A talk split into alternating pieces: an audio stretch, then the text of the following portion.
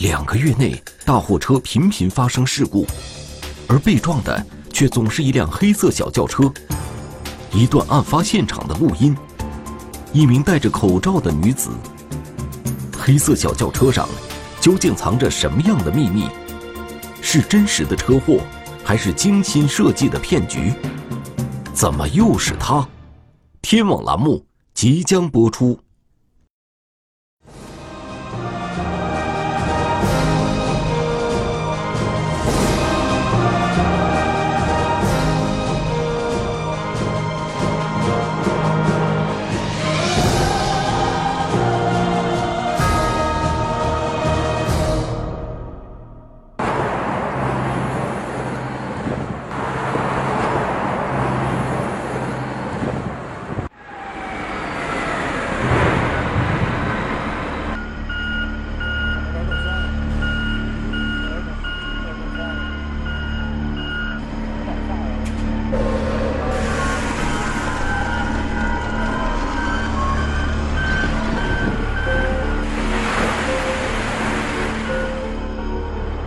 货车司机王师傅拉货已经很多年，这条运煤路线他也跑了很多趟，但在二零一八年一月十八日这天，他却在这条路上遇到了一件麻烦事儿。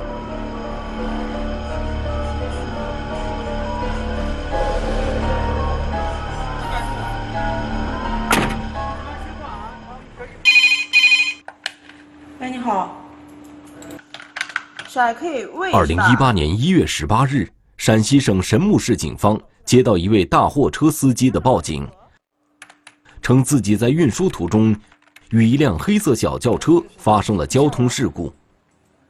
我们接到了一个大车司机的报警，呃，他声称呢，他的车和一个小车发生了剐蹭。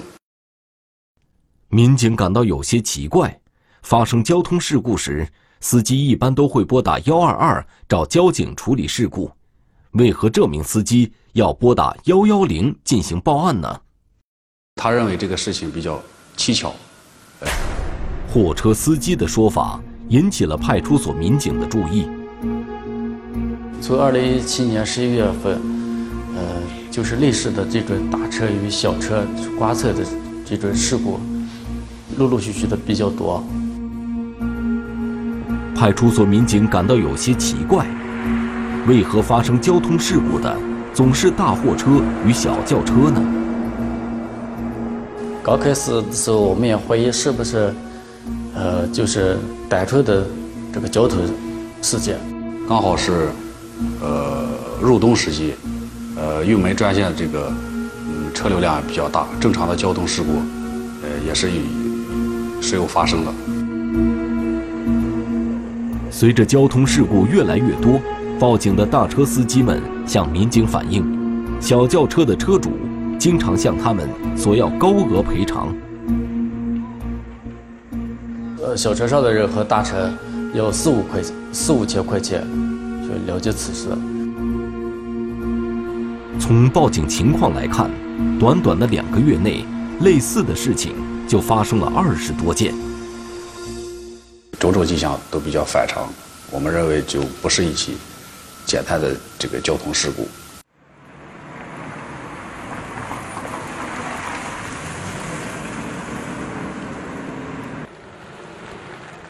为了弄清这一次事故的原因，派出所民警也在接警后就立即赶往了事故现场。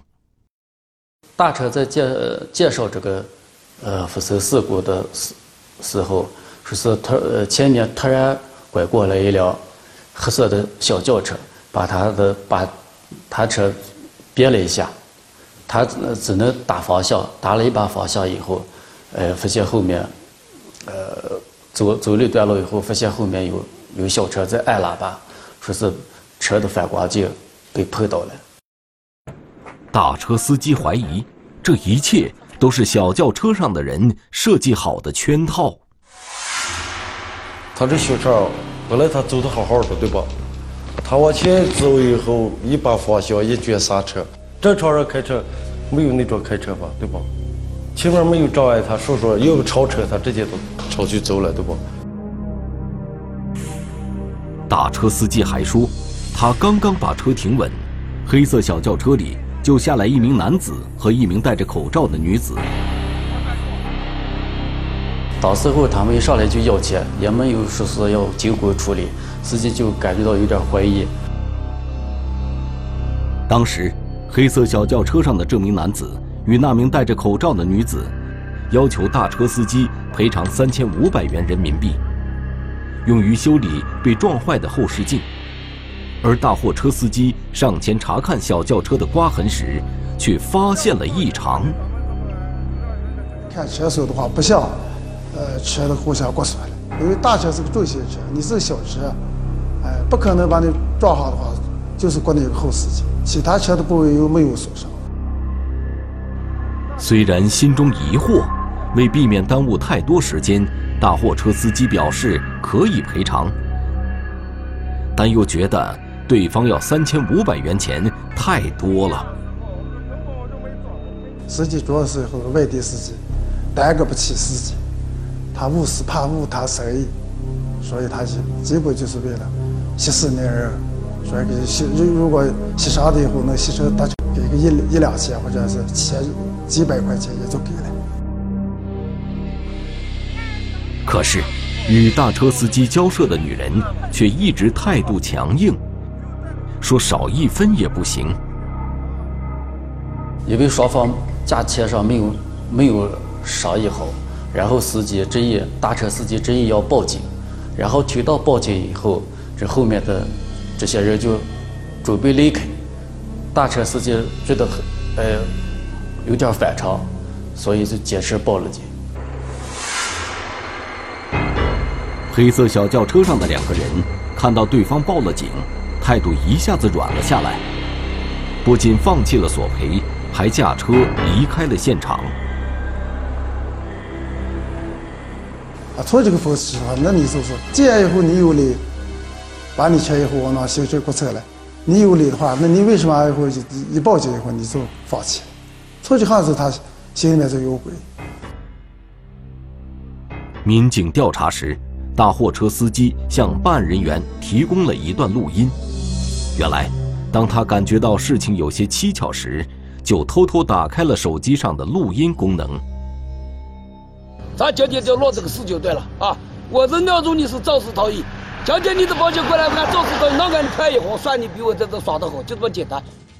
我要没问多要，我问多要三五万五万，你照样给我，对吧？就是想想这个车你给撞成这样的是吧？就是说你个跑大车也不容易是吧？做一下保险，你三千五还你钱多了，那没办法。我是看到你可怜了，我比你强一点啊！最起码是你开开大车，我是个坐小车的。录音的内容反映出一名男性和一名女性。这名男性对大车司机说：“经过这个交通部门处理这个事情的话，你可能这一趟就白跑了。建议呢，这个事情还是私了比较好。”录音内容让麻家塔派出所的民警认为，这起交通事故很像是一起有组织、有预谋的行为。而且，通过司机提供的录音。民警还发现了新的线索。两个月内，大货车频频发生事故，调监控、查车辆，侦查工作收效甚微，警铃频频响起，新的案件还在发生，相似的手法难以寻觅的行踪。众多事故之间又是否存在关联？怎么又是他？天网栏目正在播出。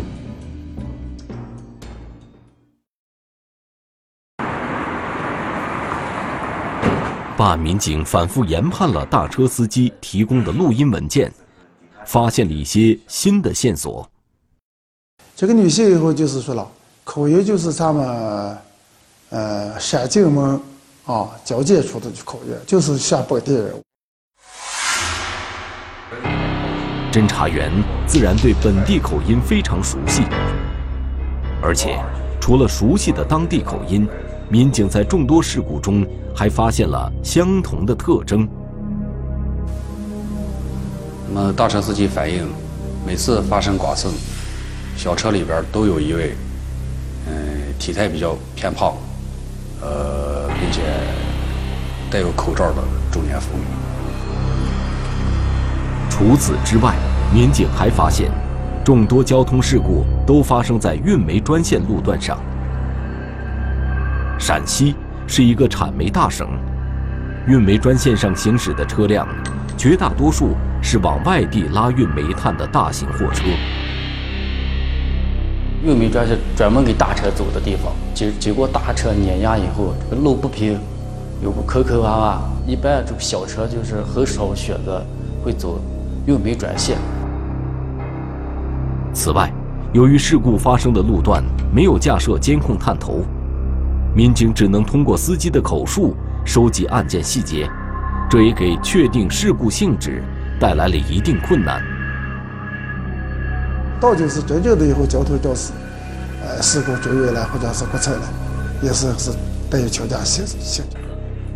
通过了解更多的大货车司机，民警发现，众多交通事故存在显著的相同点。事故发生时，会先出现一辆小轿车强行超车变道，阻碍大货车的正常行驶，迫使大货车司机迅速转向并紧急刹车。而大货车司机转向的侧后方就会有一辆小轿车靠近，这时，大车很有可能就会与靠上来的小轿车产生剐蹭，而且。事故发生后，都有一名戴着口罩、说着本地方言的女子与大车司机进行交涉，种种迹象都比较反常，我们认为就不是一起简单的这个交通事故。民警还发现，发生类似事故的大货车都是满负荷装载的，啊，车比较或者重车的话走得比较慢一点，而且发生事故的路段。也都十分雷同。转弯或者是上坡地段，这个路段辐射的比较多。种种迹象来看，虽然都是普通的交通肇事，但仔细分析后，所有现象却像事先设计过的。警方认为，在神木周边很有可能存在着一个。专门敲诈大货车司机的作案团伙。我们把所有以前报警类似于这这类型案件进行了梳理，呃，认定这是有预谋、有组织的，呃，碰瓷案件，然后我们开始进行调查。警方分析，既然是在运煤专线上作案，这个团伙也肯定会事先在运煤专线上踩点儿。派出所民警决定，在发生过碰瓷案件的公路上进行巡查和蹲守。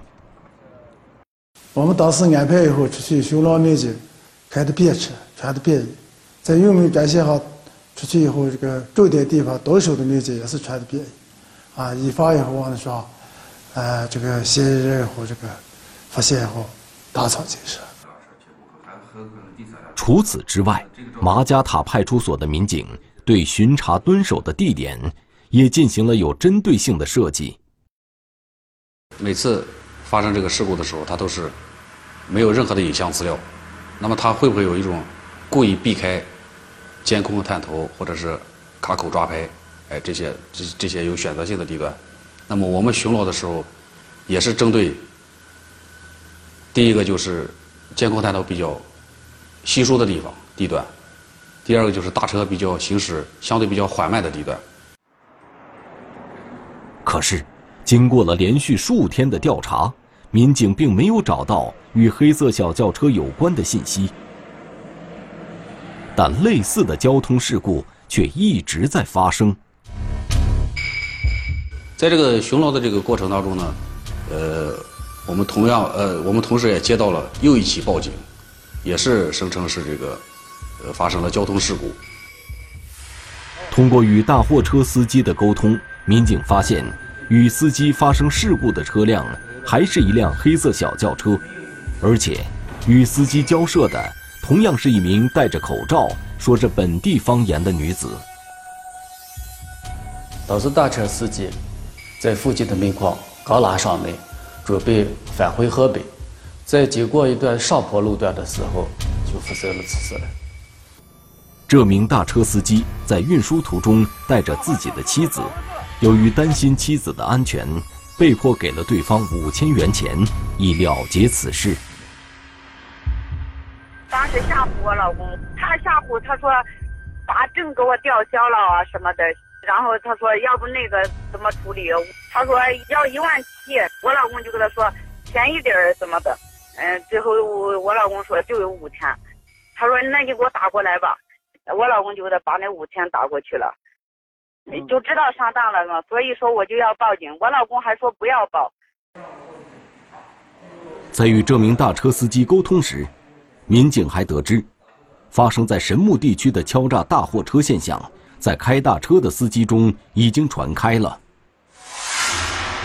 因为我们也有司机群，司机大群里边经常，就他意思说啊。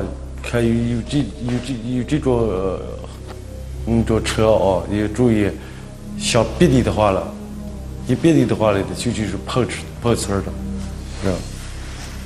专门别的，好像是一个男的，一个女的，就专门出来碰瓷。民警发现，虽然大车司机群里每天都有人反映发生了事故，但选择报警的人却非常少。如果报了警的话，司机就有抵触心理，因为我们要进行了解，也耽误他的时间，耽误他的行程，所以就是不配合。虽然办案民警理解司机们这样做是为了抢时间增效益，但这样一来，制造事故、实施碰瓷的人无疑就会越发肆无忌惮，同时，也给警方的调查和案件的侦破带来了阻力。呃，细节和我们沟通的比较少，对这个碰瓷这个规律性我们无法掌握，对取证比较难。为了尽快破案，办案民警建立了一个微信群，并动员所有遭遇过类似事件的运输车司机加入到微信群中，以便寻找更多的线索。就在民警们。苦于没有碰瓷团伙的图像信息时，一张照片出现在了警方的面前。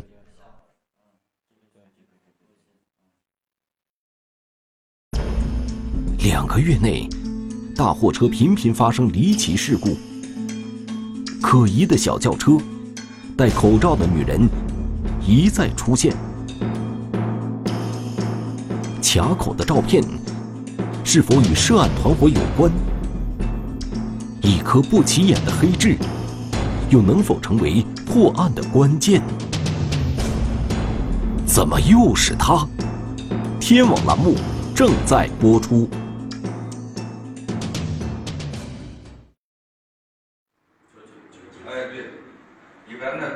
涉案团伙的狡猾，让警方的调查没有任何进展，而类似的车祸却一直在发生。就在此时。视频侦查组的民警在一条运煤专线的卡口监控中，发现了一张抓拍照片。照片就反映出，这个驾驶是是一个男性，哎，肯定就是中年男性，体态偏偏偏瘦。副驾驶坐的一个中年女性，体态偏胖一点。民警认为。车辆的品牌和车上坐着的两名人员，与大型运输车司机们所描述的十分一致。这台车很有可能就是团伙成员的作案工具。我们把这个相对清楚的这个照片发到这个我们建立的那个司机的那个微信群里边，通过辨认以后，呃，大部分的司机呃认定。这个车的特征和车里边所坐的这个人的特征，和他们所描述的基本是一致的。微信群里的运输车司机们证明，照片里的人就是涉案团伙的成员。而民警也早就开始了针对这辆车的侦查。我们出完警以后，通过监控探头后查找这个嫌疑车辆啊，赶头油出了右门转向以后就消失了，啊，而且多次是这样，哎，这没有他的行动轨迹了，所以我们怀疑就是是换了牌，换了假牌了。嗯，要么就是这个角，这个车一样，要么就是这个角，要么就是这个角，把这个烟卸的这个。虽然这辆车悬挂的车牌不一致，但细心的民警还是通过车辆的外貌特征找到了玄机。虽然这个车牌号不一致，但是它挡风玻璃的年检标志和这个仪表台摆设的这个物件是基本一致的。民警看到，黑色小轿车里除了一男一女两名乘车人员，有时还会有另外两名男子出现在黑色小轿车中。嗯，小车前后，呃，一共涉及的这个人员可能有个呃四个人。而警方认为，这另外的两名男子极有可能也是团伙成员。这样一来，一个由四名涉案嫌疑人组成的团伙就浮出了水面。呃，通过与大车司机联系，将这些图片发给大车司机确认以后，大车司机也是就是确定。通过深入的研判后，民警发现，在一月十八号的事故中，作案人员用来敲诈运输车司机的。是黑色轿车上之前早就有的旧痕迹，而最近发生的第二起事故中，黑色轿车上确实留下了轻微碰撞后的较新刮痕，这说明在两次碰瓷之间，他们修理过作案车辆，旧的痕迹在维修过程中被处理掉了。既然修理过，就一定会留下维修记录。这对警方来说是找到车辆信息的好机会，因而民警对运煤专线周边的修理厂进行了实地走访。通过我们这个民警多次在这个运煤专线上是汽汽配厂、加油站走访以后，其中一个这个汽配厂的老板给我们提供了一条有价值的线索，是有辆。同样的奥迪车以后，前几前几天在他那，呃，这个左侧这个倒车镜坏了，要求修了。完了以后，又过几天，又过个几天以后，又是过来那辆车，过来以后又又是个左侧到后视镜，又让修了。当时修车厂老板就感到十分奇怪，为何这辆车的同一个部位会反复出现同样的问题？老板说以后就无意中拍了张照片，而且以后拍了其中以后反映出来有些人的半张脸。照片由于修车厂老板是无意中拍到的，所以只拍到了一名男子的半张脸。但修车厂老板告诉民警，修车时与自己交涉的并不是这两名男子，而是一名女性。呃，口音相差这个马州。和山西交界这边的口音，呃，五十岁左右，体态偏胖，最重要的一点就是这个下巴底下有个痣，黑痣，一颗黑痣。民警记得之前道路卡口抓拍到的照片中，坐在车里的女性嫌疑人下巴上好像也有一颗黑痣。看过卡口照片后。修理厂老板告诉民警，修车时与自己交涉的正是照片上的人，更加确认了他就是这个碰瓷案件的案犯。虽然涉案的黑色小轿车以及四名嫌疑人被警方查实确认了，但警方依然无法查明四名嫌疑人的真实身份，这让案件的侦查始终没有取得实质性的突破。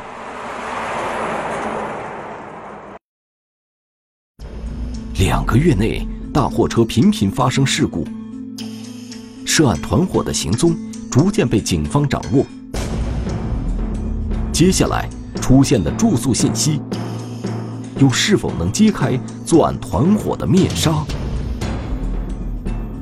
突然的相遇，警方又能否将他们一举擒获？怎么又是他？天网栏目正在播出。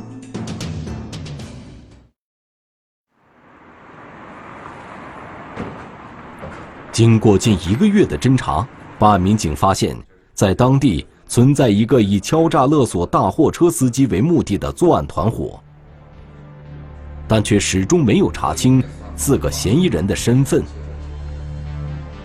犯罪嫌疑人比较狡猾，反侦测能力比较强，啊，给我们形成很大的压力。民警梳理了近两个月来发生的所有类似事故，发现。这个团伙使用的蒙 K 车牌号，有一段时间曾频繁出没在神木市大刘塔镇周边。我们考虑是呃，这伙人是不是在大刘塔又去作案了？呃，在那边作案的话，落会不会在那边落落脚？办案民警立即赶往大刘塔镇进行实地走访。根据前期掌握的，就是其中有一个嫌疑人是一名，呃，体态偏胖的中年妇女。我们就，呃，在旅主要就是在旅店里面查找，看有没有就是这种有这呃体态，嗯比较胖的妇女入住过。果然，警方在大柳塔镇的一家旅馆里。发现有四名可疑人员曾经入住过，前几天才刚刚退房。我们发现，在一个小宾馆内确实住过这么一个，呃，中年妇女。呃，了解到以后，这个的体态和就是，呃，犯罪嫌疑人比较相似，而且他随呃随行的人员还有三个男中年男子。通过酒店的入住信息，民警发现，这四名人员分别是赵某、李某、王某以及康某。微信群里的运输车司机们确认，这四名嫌疑人正是开着黑色轿车碰瓷他们的人。通过旅店信息，我们发现，这四人都是陕西籍人，其中呃两名还是母子关系。四名嫌疑人住得很近，就在距离神木市不远的地方。民警决定到他们的居住地进一步了解情况。然而，一个意外却突然发生了。刚出我们市区，嗯，还不到十公里处，我们正好就是迎面看见了一辆黑色小轿车，而且那个车牌和我们掌握的完全相符。就这个，就这个，看就这，跟那个车牌号一模一样，赶紧调走。众里寻他千百度，得来全不费功夫。狭路相逢，这样的情况让办案民警十分意外。为了验证刚刚迎面驶过的汽车是不是这个团伙的交通工具，民警立即调转车头追了上去。我们尾随呃车辆后，我们及时和呃我们所所论领导呃联系，因为那个小轿车的太阳膜比较暗，看不清车里面的情况。然后所呃领导领导决定，呃如果确定先首先确定这个车辆呃里面的情况还有几个人，再以后呃确定如果是没有危险的话，可以实施抓捕。在尾随了没多久后，黑色小轿车在路边的一家餐馆门口停了下来。他们下来洗脚的时候，副驾上下来一名体态呃偏胖的妇女。她一回头的时候，我们看到她的下巴上有个明显的一个黑痣，和我们之前信息呃身份信息上比对的，就是完全完全吻合。我们确定这个这名妇女。就是嫌疑人。然后偷袭的车上还有两名男子。就说啊，民警认为，如果在路上强行截停作案车辆，很可能会引发意外；而如果等嫌疑人上车后继续尾随，又有跟丢的风险。当机立断，民警决定实施抓捕。然后我们就是明确了分工，由一名民警负责负责呃抓捕这名女嫌疑人，另外呃的两名负责人分别由两名民警进行控制。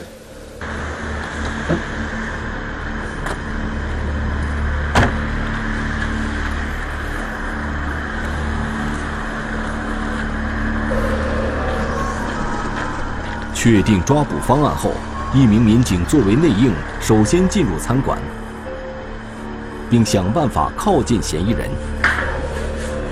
有时候炒菜嘛，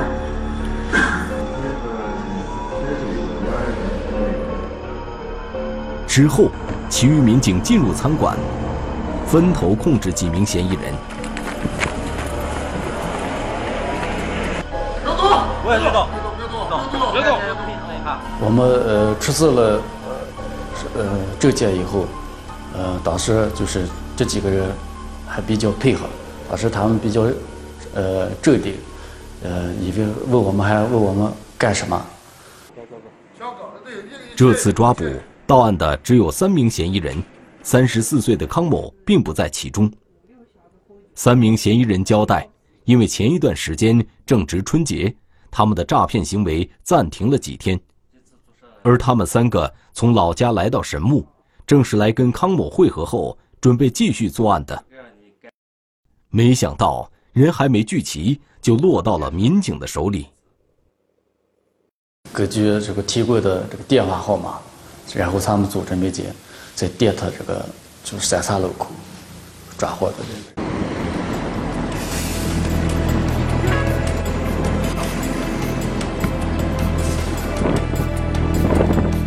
至此，四个敲诈了众多运输车司机的碰瓷老手，全部被警方抓捕归案了。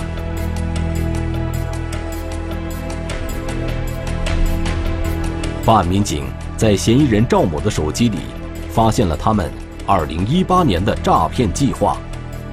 他们在手机里边的交流内容，其中有一有一条内容就是反映出，2018年他们要赚够两百万。由于此类案件的前期取证工作非常困难，这也让警方的审讯工作遇到了难题。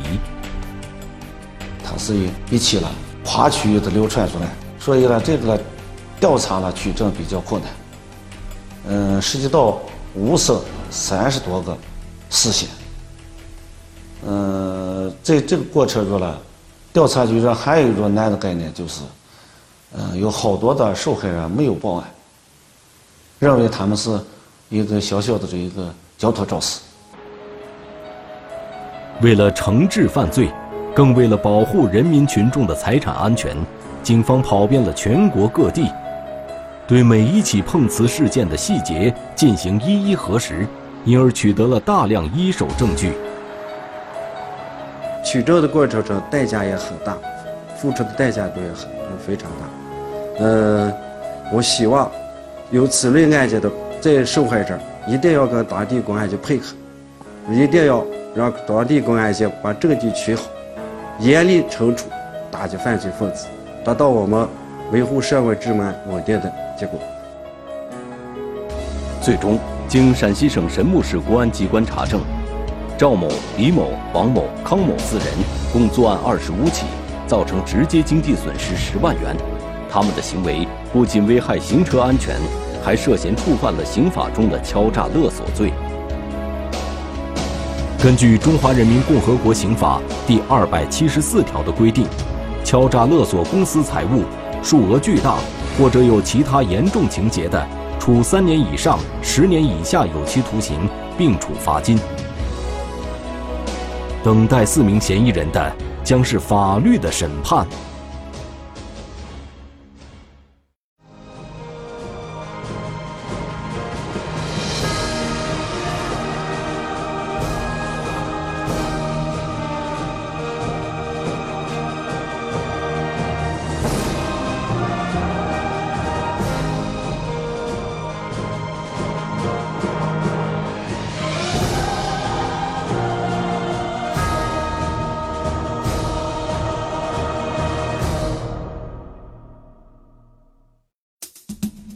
线昏暗的偏僻小巷，无人看管的豪车成为作案目标。